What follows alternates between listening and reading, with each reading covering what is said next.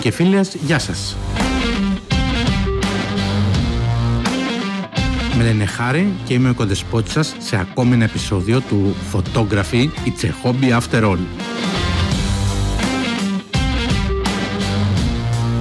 Είναι εβδομαδιαία εκπομπή που μιλάει για θέματα φωτογραφίας. Και είναι εκπομπή που σας ενημερώνει για όλα τα νέα στο χώρο. Και τέλος, την εκπομπή που επιδιώκει να γίνει το ευχάριστό σας διάλειμμα. Πάμε να ξεκινήσουμε λοιπόν.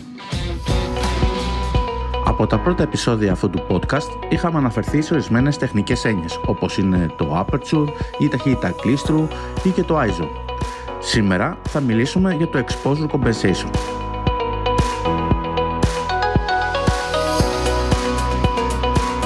Το Exposure Compensation είναι μια λειτουργία στις κάμερες που σας επιτρέπει να προσαρμόζετε γρήγορα τις προτινόμενες ρυθμίσεις κάμερας για να έχετε καλύτερη έκθεση από αυτή που θα επιτυχανόταν με τις προτινόμενες ρυθμίσεις τη κάμερα.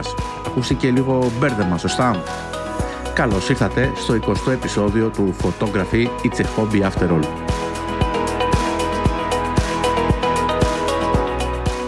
Γιατί λοιπόν είναι χρήσιμη η αντιστάθμιση έκθεσης; Οι μετρητές έκθεσης της κάμεράς μας τείνουν να διαβάζουν τα πάντα ως 18% γκρι.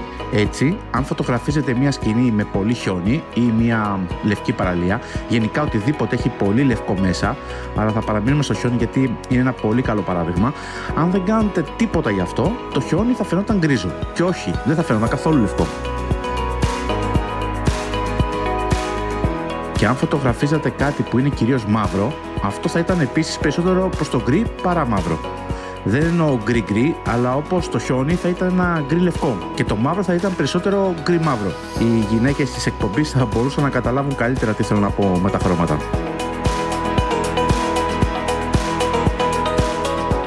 Οπότε μια γρήγορη λύση στο πρόβλημά μας είναι το exposure compensation είναι ένας γρήγορος τρόπος για να προσδώσετε σε μία εικόνα περισσότερη ή λιγότερη έκθεση που θα σας βοηθήσει να αποκτήσετε αληθινά λευκά και αληθινά μαύρα, τα οποία είναι αυτά που κοιτάτε όταν τραβάτε μια φωτογραφία. Και αυτό είναι που θέλουμε να δημιουργήσουμε. Πάμε τώρα πάλι πίσω στο χιόνι.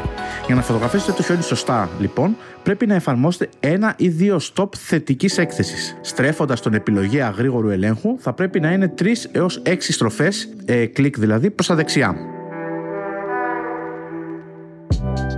Πώς λειτουργεί η αντιστάθμιση έκθεσης; Όπως είπα, σε μια Sony A7R3 την οποία χρησιμοποιώ, περιστρέφουμε τον επιλογή αγρήγορου ελέγχου προς τα δεξιά για να δώσουμε περισσότερη έκθεση. Στην κάμερά μου είναι ο τελευταίος πάνω δεξιά επιλογή. Δεν έχω ιδέα πώς οι κατασκευαστές άλλων καμερών το κάνουν αυτό για να είμαι απόλυτα ειλικρινής μαζί σας, αλλά οι αρχές είναι ίδιες. Ρίξτε μια ματιά στο χειρίδιο της κάμεράς σας, το οποίο όλοι έχετε πάει και έχετε διαβάσει φυσικά, αφού ακούσατε ένα από τα προηγούμενα podcast που σας είχα πει, και θα μπορείτε να το μάθετε μόνοι σας. Πότε λοιπόν πρέπει να προσαρμόσετε την έκθεση; Όταν υπάρχει πολύ λευκό ή πολύ μαύρο σε μια φωτογραφία. Επίσης, σε δύσκολο φωτισμό, όταν η κάμερα δεν σας προσφέρει την έκθεση που θέλετε. Και εδώ μπαίνει μια καινούργια παράμετρος. Clipping warning. Στην κάμερά σας υπάρχει μια αρρύθμιση που μπορείτε να χρησιμοποιήσετε. Ονομάζεται Highlights Clipping. Και αν το ρυθμίσετε σωστά, τότε αν υπάρχουν κάποια highlights που είναι clipping σε μια φωτογραφία, δηλαδή έχουν ξεπεράσει το όριο του λευκού, αλλιώς τα λέμε και καμένα pixels, φαίνεται σαν ένα πράγμα που αναβοσβήνει, συνήθως με κόκκινο χρώμα στην οθόνη ή με τυγραία ασπρόμαυρες γραμμές και σας λέει ότι κάτι πρέπει να προσαρμοστεί. Μερικοί άνθρωποι τα αποκαλούν και blinkies.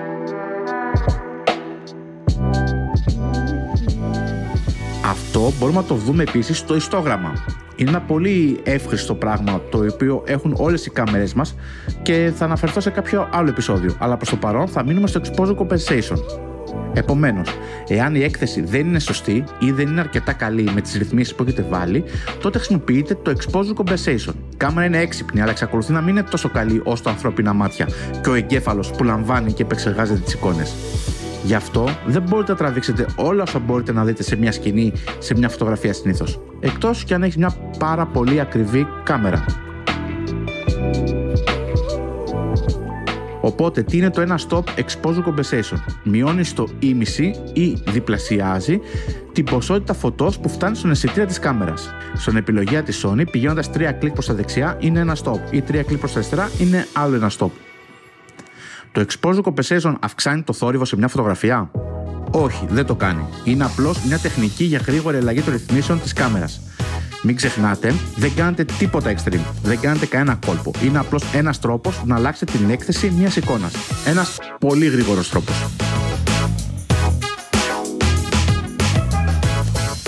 Πότε λειτουργεί το exposure compensation; Πρώτον, όταν έχουμε τη μηχανή σε λειτουργία προτεραιότητας κλίστρου.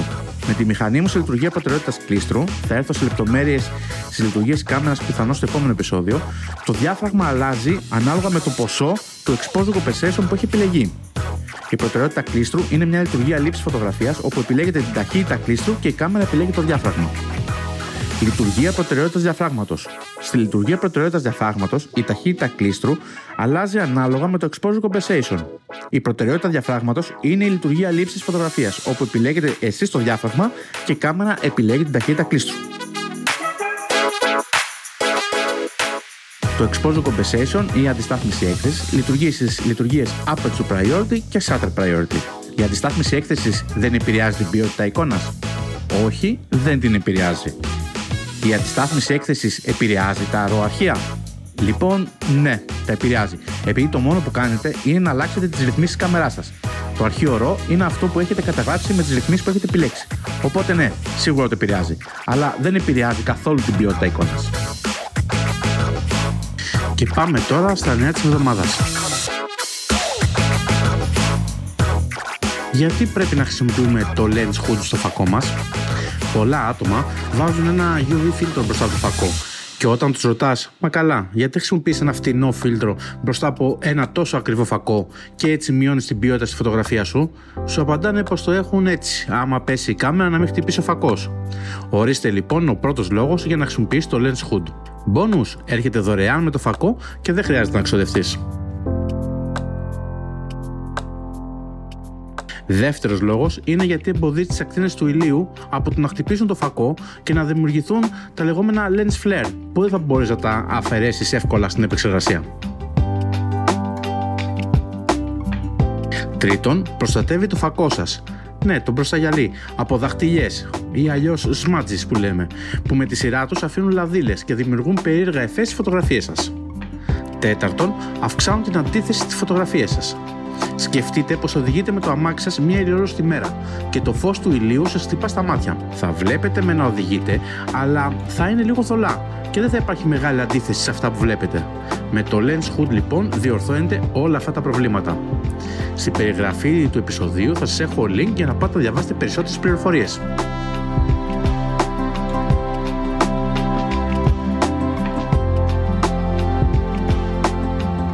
Καλοκαίρι και όλο και κάποιοι από εμάς θα έχουν ένα δωμάτιο ή σπίτι να νοικιάσουμε για επιπλέον εισόδημα.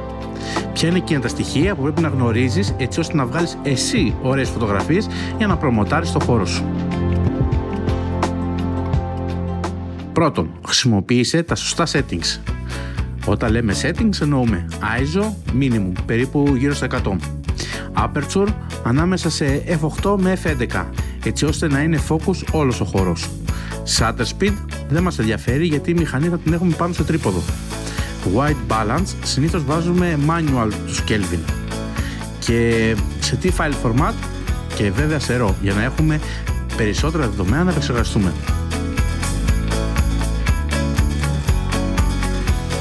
Δεύτερον, να έχουμε το σωστό εξοπλισμό. Εννοώντας φακό μεταξύ 16 και 24 mm, τρίποδο όπως αναφέραμε παραπάνω και flash για να εξορροπούμε το φυσικό φως στις φωτογραφίες μας. Τρίτον, ο χώρος πρέπει να είναι καθαρός και τακτοποιημένος. Και τέταρτον, χρησιμοποιήστε την τεχνική HDR προς όφελός σας. Κλείνοντας, προσοχή με τη selfie στο καλοκαίρι. Ένα τεράστιο κύμα παρασύρει δύο ανθρώπους την ώρα προσπαθούσαν να βγάλουν selfie το νου σας λοιπόν για να μην γίνετε κι εσείς viral για τους λάθος λόγους. Θα σας έχω link για να δείτε το βίντεο και να διαβάσετε το άρθρο σε περίπτωση που σας ενδιαφέρει.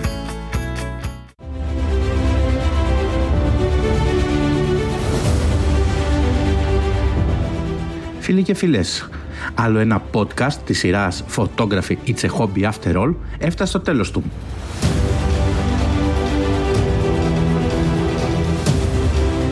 Αν σας άρεσε, βαθμολογήστε την προσπάθειά μου στα Apple ή Google Podcast, στο Spotify ή σε όποια πλατφόρμα μας ακούτε. Έτσι θα δοθεί δυνατότητα σε περισσότερα άτομα που είναι λάτρες της φωτογραφίας να το ανακαλύψουν.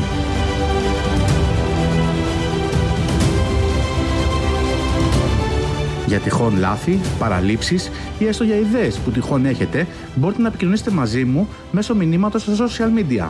Facebook, Messenger, Instagram, ψάχνοντας το προφίλ μου Φωτοκιάκοτος.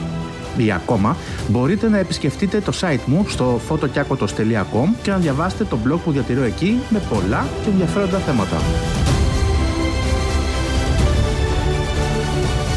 Ως την επόμενη εβδομάδα,